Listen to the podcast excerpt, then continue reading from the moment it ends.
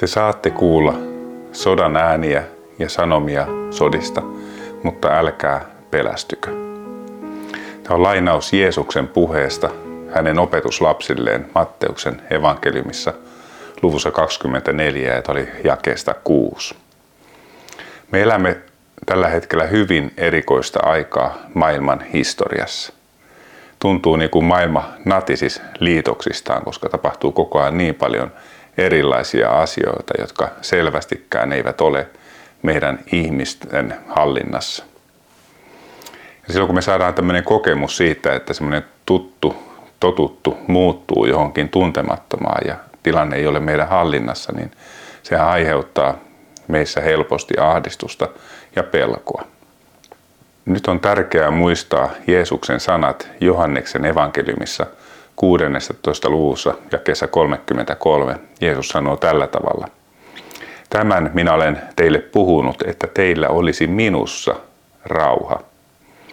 Maailmassa teillä on ahdistus, mutta olkaa turvallisella mielellä, minä olen voittanut maailman."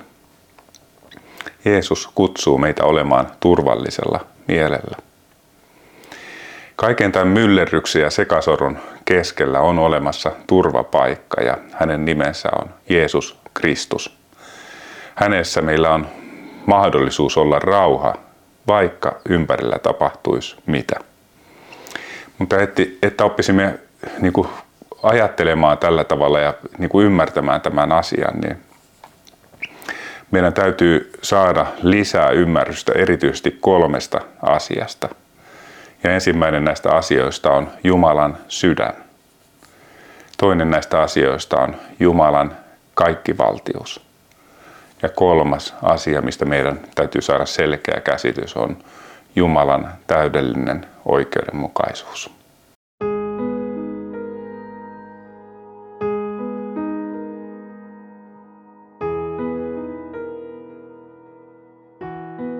Ensimmäisen Mooseksen kirjan 4. luku kertoo ihmiskunnan ensimmäisestä murhasta, kun Kain tappaa veljensä Abelin. Kain oli veljelleen kateellinen ja vihainen, ja kun hän suunnittelee murhaa, niin Jumala tulee Kainin luokseen ja sanoo hänelle tällä tavalla: "Miksi olet vihastunut ja miksi kasvosi ovat synkistyneet? Eikö ole niin, että jos teet oikein, voit kohottaa katseesi, mutta jos et, synti väijyy ovella. Se haluaa sinut valtaansa, mutta hallitse sinä sitä." Tämä on ensimmäisen Mooseksen kirjan, siis 4. luvusta, jakeet 6-7. Jumala puhuu kauniisti Kainille ja kannustaa tätä vastustamaan syntiä, mutta Jumala ei kuitenkaan estä Kainia toteuttamasta tätä maailmanhistorian ensimmäistä henkirikosta, veljesmurhaa. Tämä osoittaa, kuinka Jumala antaa ihmiselle tilaa tehdä moraalisia valintoja. Mukaan lukien ihmisellä on oikeus toteuttaa pahuuttaan tiettyyn rajaan asti. Jumala ei ole kuitenkaan välinpitämätön tälle tapahtuneelle pahuudelle, vaan tapauksen jälkeen Jumala sanoo Kainille hyvin koskettavat sanat. Jumala sanoo hänelle: "Mitä oletkaan tehnyt? Veljesi veri huutaa minulle maasta." Kainin ja Aabelin tapauksen jälkeen Raamattu kertoo, että väkivalta lisääntyy ihmiskunnassa. Ja tämä johtuu siitä, että viha ei koskaan ole ratkaisu vihan ongelmaan, sillä viha synnyttää lisää vihaa. Viha saa alkunsa siitä, kun ihmisen omaa tahtoa vastustetaan. Asiat eivät tapahdukaan niin kuin ihminen itse tahtoisi. Ja kun ihminen elää ilman Jumalaa, hän on pohjimmiltaan yksin tässä maailmassa. Hän on oman onnensa seppä, ja kun hänen tahtoansa vastustetaan, niin hänen pitää kynsin ja hampain taistella sen oman tahdon toteutumisen puolesta, vaikka se sitten johtaisi murhaan. Ja taas kun viha kostetaan vihalla, niin se saa aikaan sitä, että viha lisääntyy maailmassa. Tämän vuoksi Raamattu opettaa toistuvasti, että meidän tulisi antaa anteeksi ja meidän tulisi pyrkiä rakastamaan jopa vihamiehiämme. Mutta palataan Kainin ja Aabelin jälkeiseen aikaan. Tuolloisen ihmiskunnan tila oli ikään kuin alaspäin menevä spiraali, eli se ihmiskunta meni huonompaan ja huonompaan suuntaan ja pahuus lisääntyi maailmassa. Ja ensimmäisen Mooseksen kirjan 6. luku kertoo ihmiskunnan ajasta ennen Nooaa ja vedenpaisumusta, ja maa oli tullut täyteen väkivaltaa. Ja voidaan ajatella, että kuinka paljon kärsimystä sen aikuisessa maailmassa oli, koska maa oli täynnä väkivaltaa. Kuinka paljon siellä oli turvattomuutta ja pahoinvointia tämän vuoksi. Raamattu sanoo edelleen, että ihmisen pahuus oli suuri maan päällä.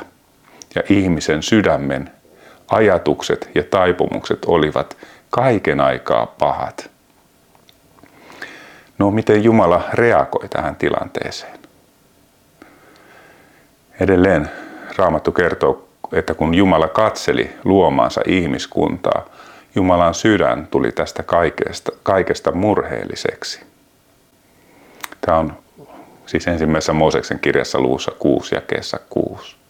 Jumalan sydän tuli murheelliseksi, kun hän näki tätä väkivaltaa ja pahuutta ihmiskunnassa.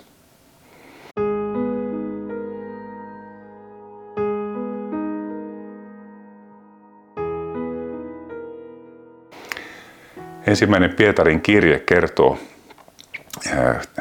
että Jumala odotti pitkämielisesti Nooan päivinä, että ihmiskunta kääntyisi pois pahuudestaan. Mutta kääntymistä ei tapahtunut, ja siksi Jumalalle ei jäänyt mitään muuta vaihtoehtoa kuin tuhota silloinen ihmiskunta.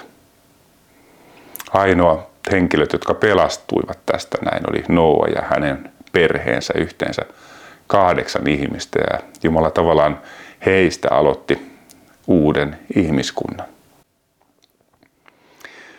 Mitä tästä voi sanoa niin kuin yhteenvetona näistä Raamatun kohdista, mitä me luettiin, on se, että Jumala antaa ihmisen tehdä moraalisesti myös vääriä valintoja tiettyyn rajaan asti, mutta Jumalan sydän murehtii pahuuden ja väkivallan vuoksi. Jos ajatellaan puolestaan niin kuin näitä pahuuden vuoksi kärsiviä ihmisiä, niin kun Jumala murehtii pahuuden tähden, niin Jumala myös säälii ja suree näitä ihmisiä, jotka joutuvat kohtaamaan kärsimyksen omassa elämässään. No, Jeesus sanoo siellä Matteus 24 jakeessa 6, josta aloitin tämän opetuksen, että te saatte kuulla sodan ääniä ja sanomia sodista, mutta älkää pelästykö. Mutta sitten Jeesus jatkaa tällä tavalla. Näin täytyy tapahtua, mutta se ei ole vielä loppu. Näin täytyy tapahtua.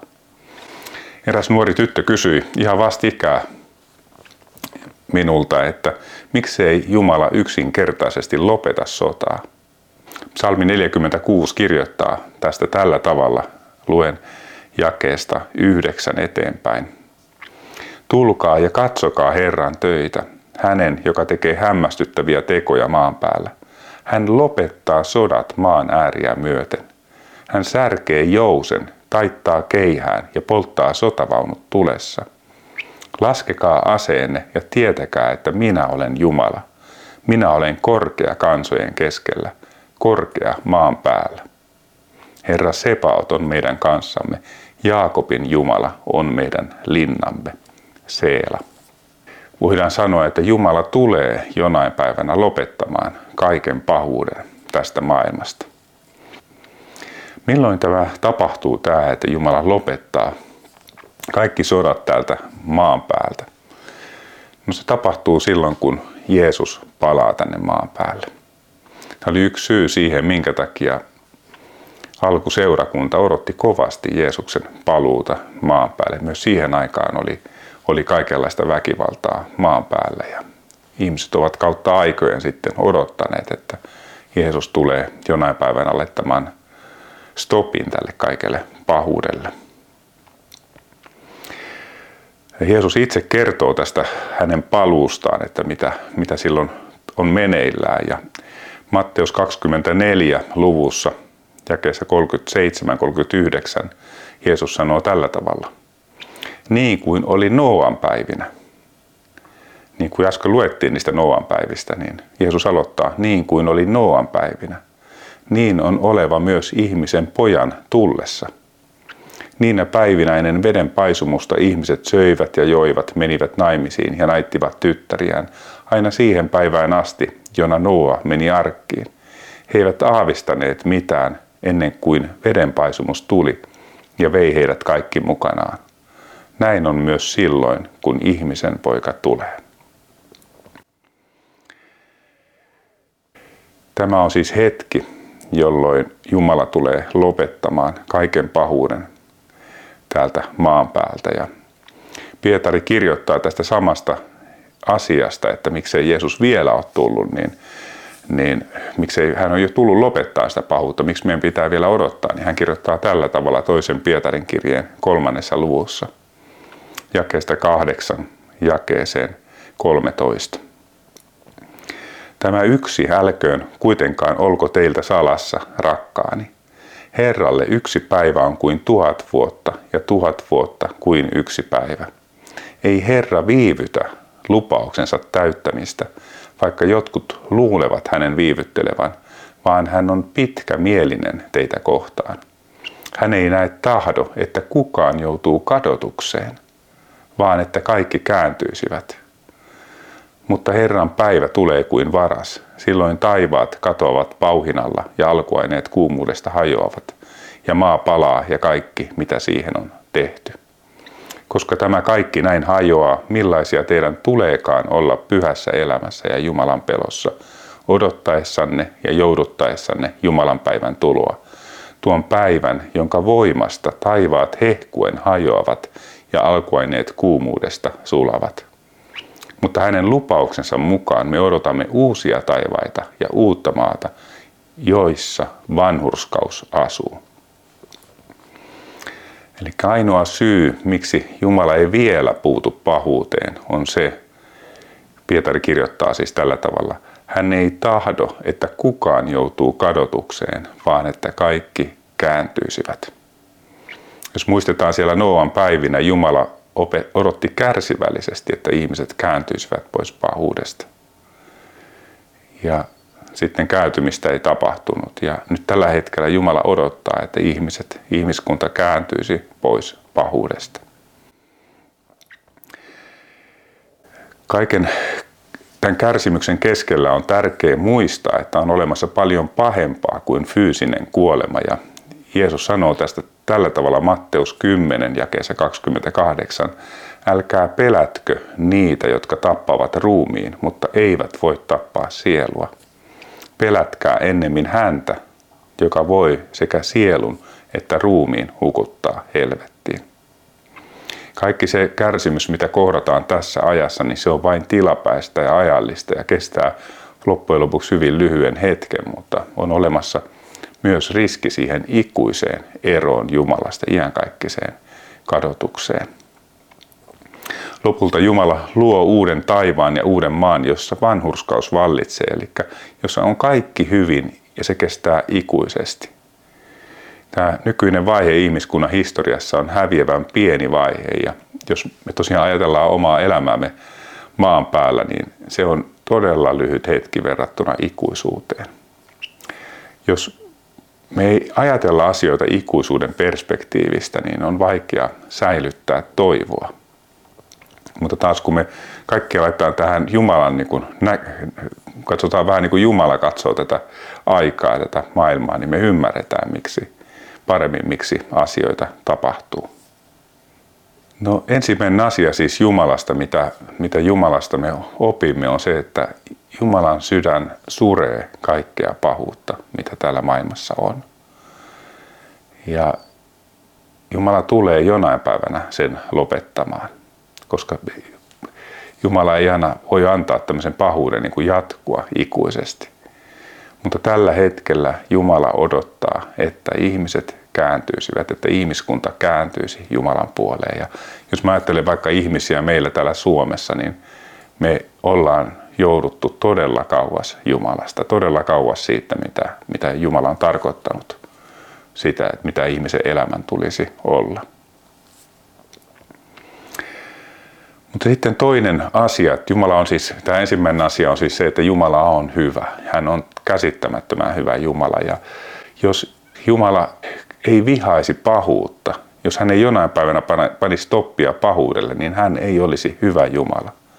Mutta sitten samalla kun me kysytään, että miksei Jumala lopeta sotia nyt maan päällä, niin meidän on hyvä miettiä myös omaa sydäntämme, että onko meillä vihaa siellä, onko meillä katkeruutta, onko meillä anteeksiantamattomuutta. Eletäänkö me sen mukaisesti, mitä Jumala haluaisi, että me eletään. No toinen asia Jumalasta, mitä meidän on hyvä ymmärtää Jumalasta, että Jumala on kaikkivaltias Jumala. Ja luen Jesajan kirjasta luvusta 40 muutaman jakeen, joka auttaa meitä käsittämään tämän Jumalan kaikkivaltiuden, kaiken tämän maailman myllerryksen keskellä. Että jos me ajatellaan, että ymmärretään, että Jumala on hyvä, hän inhoaa pahuutta, mutta sitten Jumala on heikko, niin se ei auta meitä vielä kovin paljon. Mutta kun me ymmärretään myös Jumalan kaikkivaltius, niin se auttaa meitä eteenpäin siinä, että meidän ei tarvitse pelätä. Tästä jakeesta 12 eteenpäin luen jakeeseen 18 nyt tässä ensimmäisellä lukupätkällä. Kuka on kourallaan mitannut vedet ja vaaksalla määrännyt taivaitten mitat? Kuka on saanut kolmannes mittaan mahtumaan maan tomun? Kuka on puntarillaan punnut vuoret, vaallaan kukkulat? Kuka on ohjannut Herran henkeä, ollut hänen neuvonantajansa ja opettajansa? Kenen kanssa hän on neuvotellut niin, että tämä olisi ohjannut häntä ymmärrykseen ja opastanut oikealle polulle, opettamalla lisännyt hänen tietoaan ja osoittanut hänelle ymmärryksen tien? Katso, kansakunnat ovat kuin pisara meressä, ne ovat kuin tomuhiukkanen vaassa. Meren saaret hän nostaa ilmaan kuin hiekkajyvän. Kaikki kansakunnat ovat kuin ei mitään hänen edessään. Ne ovat hänelle kuin ei mitään, kuin tyhjyys. Kenen kaltaisena te siis pidätte Jumalaa? Minkä muotoiseksi te hänet teette? Meillä ihmisillä on usein käsitys liian pienestä Jumalasta. Jos me ajatellaan, nyt tämä Jesajan teksti auttaa meitä ajattelemaan oikein Jumalasta. Että jos me ajatellaan vaikka kansakuntia, vaikka Venäjää ja Yhdysvaltoja ja Kiinaa ja Intiaa ja tämmöisiä supervaltoja, niin ne ovat kuin ei mitään Jumalan edessä. Ne ovat hänelle kuin tyhjyys, kirjoittaa Jesaja. Tämä ei tietenkään tarkoita, etteikö Jumala rakastaisi ihmistä, mutta tämä antaa niin kuin mittakaavaa sille, kuinka valtava Jumala on. Sitten kun ajatellaan, että tässä sanotaan, että ne ovat kuin tomuhiukkainen vaassa, että jos me mietitään, että meillä olisi vaaka tässä näin ja laittaisi tähän vaakan toiseen kuppiin kaikki kansakunnat, niin ne ei niin kuin sen Jumalan vaakaan ei heilauttaisi millään tavalla. Se on tomuhiukkainen vaasa, niin se vaaka reagoisi siihen tomuhiukkaseen. Sitten se jatkuu tällä tavalla jakeesta 21 jakeeseen 24. Ettekö tiedä, ettekö ole kuulleet, eikö teille ole alusta asti ilmoitettu, ettekö ole ymmärtäneet, miten maa on perustettu? Hän istuu korkealla maanpiirin yläpuolella, kuin heinäsirkkoja ovat sen asukkaat. Hän levittää taivaan kuin harson, pingottaa sen kuin teltan asuttavaksi. Hän tekee ruhtinaat olemattomiksi, saattaa maan tuomarit tyhjän veroisiksi. Tuskin heidät on istutettu, tuskin kylvetty, tuskin heidän vesansa on juurtunut maahan, kun hän jo puhaltaa heihin ja he kuivettuvat. Myrsky tempaa heidät mukaansa kuin oljen korret. Eli jos ajatellaan vaikka, tässä lukee, että hän tekee ruhtinaat olemattomiksi, maan tuomarit tyhjän veroisiksi, tämmöisiä supervaltojen johtajia, niin he on siinä pestissä sen aikaa, kun Jumala sallii heidän olevan siinä pestissä. Ja sitten kun Jumala päättää, niin se heidän aikansa loppuu, ja se on hyvin lyhyt se aika. Tässä lukee, että tuskin heidät on istutettu, tuskin kylvetty, tuskin heidän vesansa on juurtunut maahan, kun hän jo puhaltaa heihin ja he kuivettuvat. Tämä on sitä Jumalan näkökulmaa tähän maailmaan. Sitten tämä jatkuu. Keneen te siis minua vertaatte niin, että minä olisin hänen kaltaisensa, sanoo Pyhä. kohottakaa katseenne korkeutta kohti ja katsokaa, kuka on nämä luonut. Hän, joka johdattaa esiin niiden joukot täysilukuisina, joka nimeltä kutsuu ne kaikki. Suuri on hänen väkevyytensä ja valtaisa hänen voimansa. Yksikään ei jää pois. Usein niin mua auttaa siinä niin kuin Jumalan suuruuden, niin kun yritän hahmottaa, en tietenkään hahmota sitä sinne päinkään, mutta kun yritän hahmottaa sitä, niin mua auttaa tähtitaivaan katseleminen. Että kun mä katson niitä valtavia etäisyyksiä ja sitä valtavaa energian määrää, voiman määrää, mikä siellä tähdissä on, niin silloin ymmärtää, kuinka vähäpätöinen ihminen on. Eli toinen, mitä meidän on hyvä ymmärtää todella Jumalasta, on se, että Jumala on suuri Jumala. Ja mikään ei ole mitään häneen verrattuna, ja Jumala hallitsee tätä maailmaa kanssa. Eli Jumala on paitsi hyvä Jumala, niin hän on suuri Jumala, hän hallitsee. Mutta sitten, että me voitaisiin niinku vielä oppia ajattelemaan tätä tällä tavalla, niin meidän on hyvä miettiä, että mitä hyvää vaikeudet voi tuoda esille.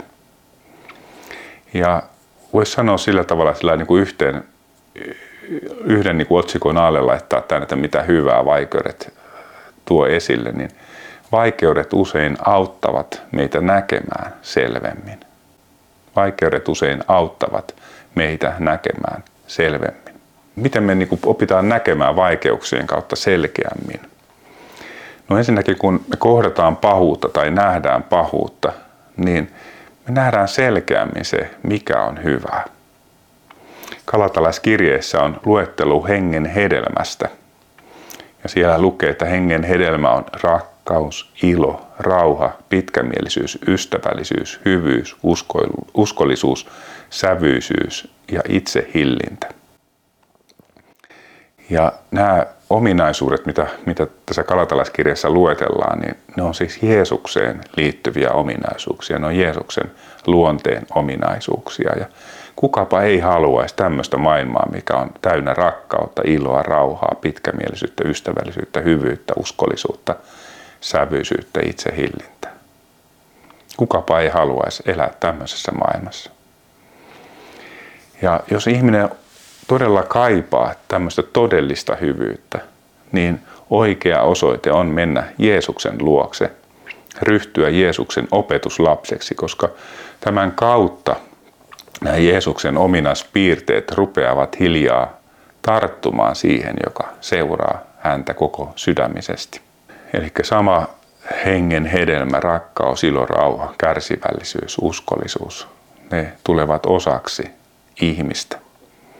Ja ei ole vaikea ajatella, että jos koko ihmiskunta muuttuisi niin kuin näiden ominaisuuksien kautta kohti Jeesuksen kaltaisuutta, niin täällä olisi paljon parempi elää. No toinen, mikä liittyy tähän, että miten nämä vaikeudet auttavat meitä näkemään selkeämmin, niin tämmöinen pahuuden kohtaaminen ja turvattomuus voi auttaa meitä löytämään todellisen turvapaikan. Voi olla, että meillä on ollut turvana jotkut sellaiset asiat, mitkä eivät oikeasti tuo turvaa. Ajatellaan vaikka omaisuutta tai luottamusta terveyteen tai jotain muita asioita tai jotain ihmisiä tuomaa turvaa. Niin. Mutta sitten huomataankin, että ei ne tuokaan todellista turvaa. Ja tämmöisen niin kuin turvattomuuden ja pahuuden kohtaaminen niin voi auttaa meitä todellakin löytämään oikeaan osoitteeseen. Kiovasta tuli videofilmi, jossa ihmiset oli metroasemalla pommisuojassa. Ja siellä ryhmä kristittyjä lauloi ylistyslauluja Jumalalle. Ja voi olla, että tämän kautta myös muut rupesivat miettimään, että missä heidän todellinen turva on. Ja on kuullutkin monesta, joka on kääntynyt siellä Jumalan puoleen kaikkien näiden vaikeuksien keskellä. Meille kristityille niin kuin luonnollinen reaktio tämän maailman sekasorron ja kärsimyksen keskellä on kertoa toisille ihmisille tästä valtavasta turvapaikasta Jeesuksesta. Ihmiskunta on todella peloissaan ja ahdistunut tästä tilanteesta, missä niin kuin maailmassa eletään. Ja jokaisen ihmisen tulisi saada kuulla tästä todellisesta pelastajasta, Jeesuksesta ja siitä, kuinka meillä on hänen kauttaan mahdollisuus päästä rakastavan taivaallisen Isän yhteyteen. Osalle ihmisistä on semmoinen, että ne ei halua Jeesusta elämäänsä ja se on heidän asiansa sitten, se on ihan okei.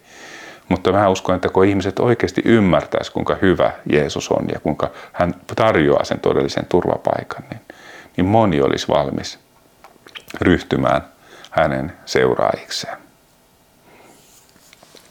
Silloin kun me tullaan siihen tilanteeseen, että me tullaan Isän, Pojan ja Pyhän Hengen rakkauden keskipisteeseen, niin meidän ei tarvitse enää pelätä, koska kaikki on hyvin. Täydellinen rakkaus karkottaa pelon.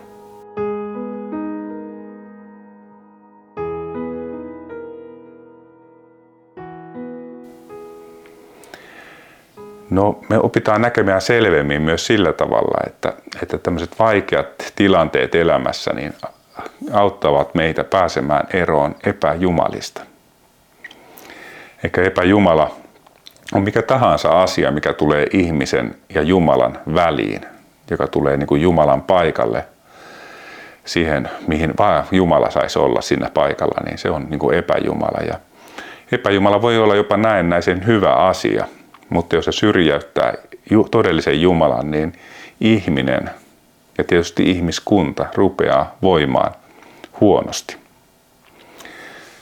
Joillekin epäjumala voi olla omaisuus tai joillekin harrastukset, joillekin työ. Nämä on kaikki, voi olla ihan hyviä asioita nämä asiat, mutta taas kun elämän keskipiste ei ole Jumala, niin tämä ei tietenkään johda mihinkään hyvään.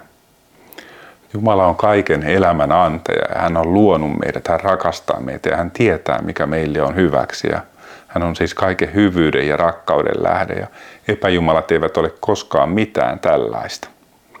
Ja erityinen ongelma on se, että kun ihminen palvoo epäjumalaa tai että kun epäjumala on syrjäyttänyt todellisen Jumalan, niin ihminen rupeaa muuttumaan sen kaltaiseksi hiljalleen, mitä hän palvoo.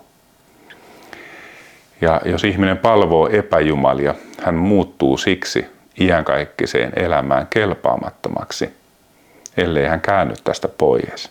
Eikä tämmöinen epäjumalan palvonta on pahempaa kuin pahin syöpäsairaus. Se on paljon pahempaa kuin sota, jos me ajatellaan tätä iankaikkisuuden perspektiivistä. Mutta osaammeko me ajatella tällä tavalla? Mutta taas niin kuin vaikeuksien kautta usein ymmärrämme, että ei se omaisuus ollutkaan se juttu tässä elämässä, eikä rikastuminen, eikä tämmöiset asiat. Ei se ollutkaan se juttu, tai nuoruuden ihannointi, niin ei se ollutkaan se juttu, minkä takia niin kuin tätä elämää kannattaa niin kuin elää, vaan on paljon tärkeimpiä, suurempia asioita. No kolmas asia, mitä meidän on tärkeää ymmärtää Jumalasta. Jos ensimmäinen asia oli se, että Jumala on hyvä, toinen asia, että Jumala on kaikki valtias, Jumalalla on kaikki asiat hallinnassa koko ajan, niin kolmas asia, mikä liittyy näihin kahteen ensimmäiseen asiaan myös, on se, että Jumala on oikeudenmukainen Jumala.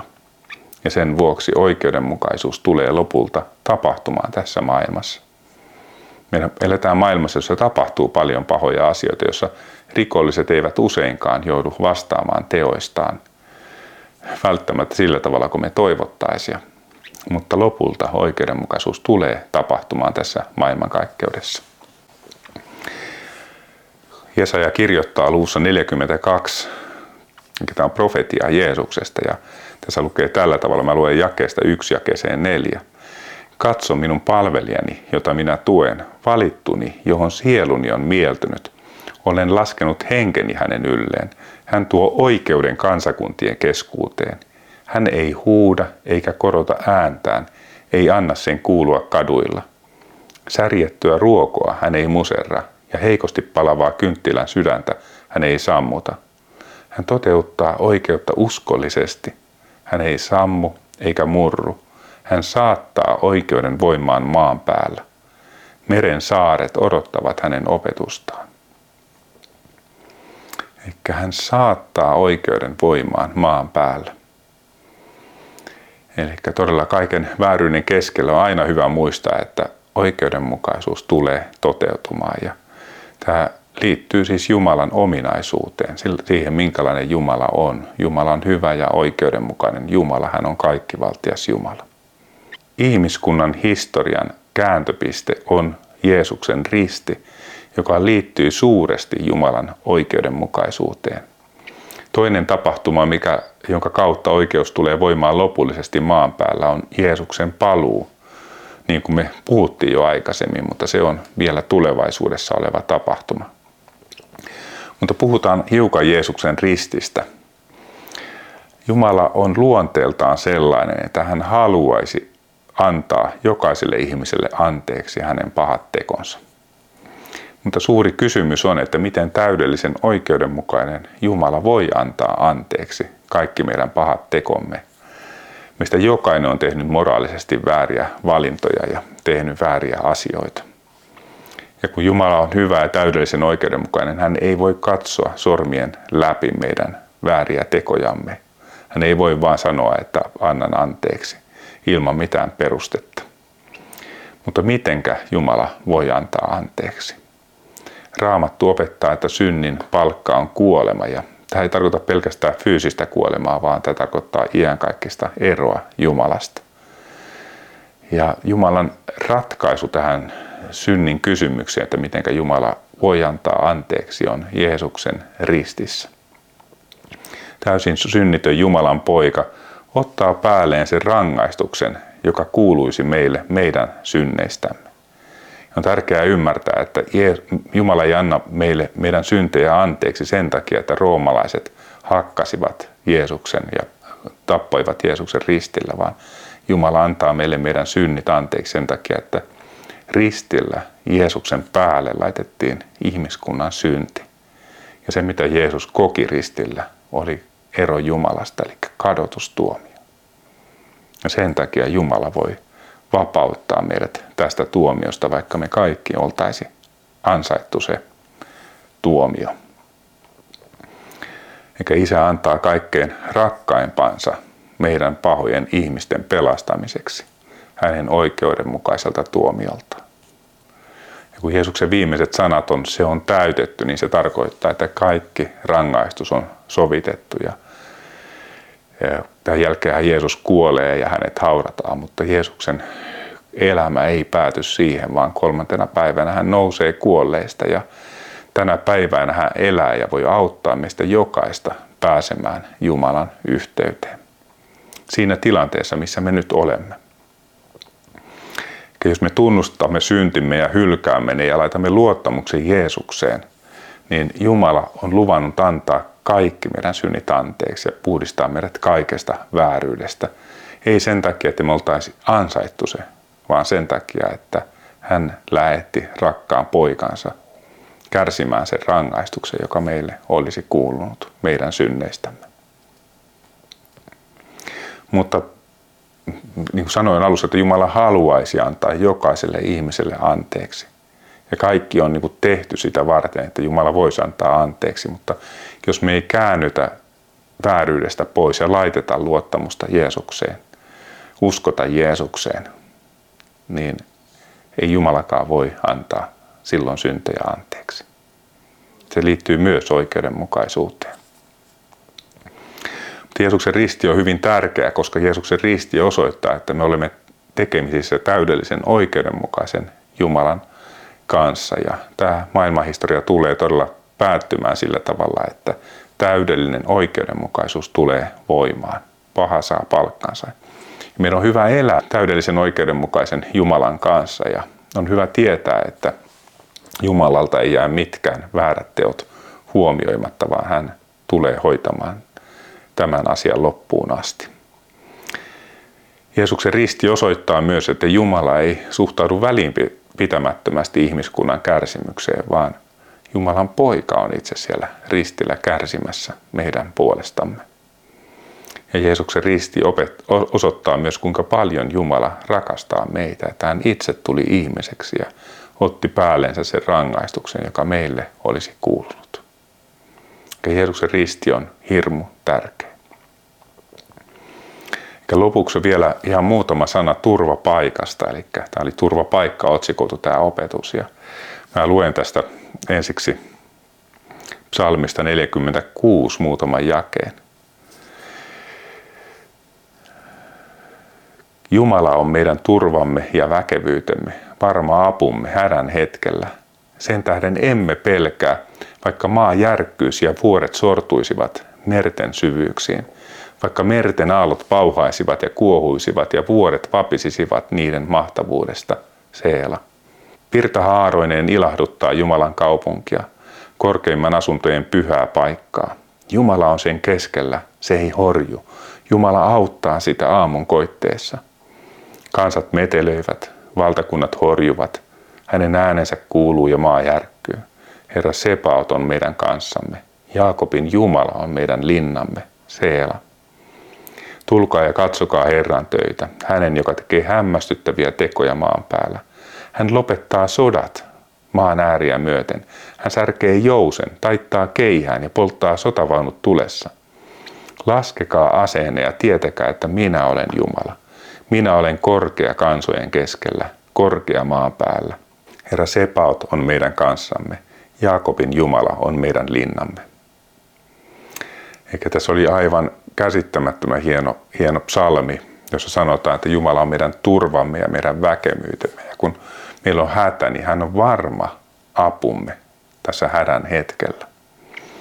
Eikä Jumala ei muutu, hän ei ailahtele ja hän ei voi luottaa täydellisesti.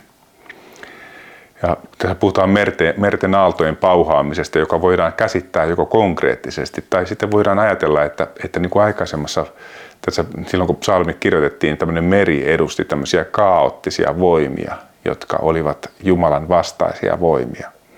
Ja vaikka meren aallot pauhaa, vaikka on nämä kaoottiset voimat meidän ympärillä vaikuttamassa, niin ei ole mitään verrattuna Jumalaan. Ehkä Jumala on aina meidän turvanamme. Ja Jumala tulee auttamaan omiaan. Vaikka kansakunnat metelöivät ja maalliset vallat horjuvat, niin Jumala on meidän kanssamme ja Jumala on meidän linnamme. Jumala tulee lopettamaan sodat ja nyt Jumala kehottaa jokaista ihmistä laskemaan aseet. Herra Sebaot tarkoittaa siis Jumala, sotajoukkojen Jumala. Hän on meidän kanssamme, hän on meidän linnamme. On valtava hienoa elää, kun on todellinen turvapaikka Jeesus Kristus. Ja tämä on jotain, jota mä haluaisin sydämestäni, että jokainen ihminen löytäisi. Mä olen antanut elämäni Jeesukselle 11 vuotta sitten ja nyt sitä lähtien kun mä oon antanut sen elämäni, niin mä en enää itse vastaa oman elämäni tapahtumista. Totta kai mä teen parhaani kaikissa asioissa, mutta sen lopullisen vastuun kantaa Jeesus. Ja hän kykenee sen tekemään. Hän on voimakas ja hän on hyvä.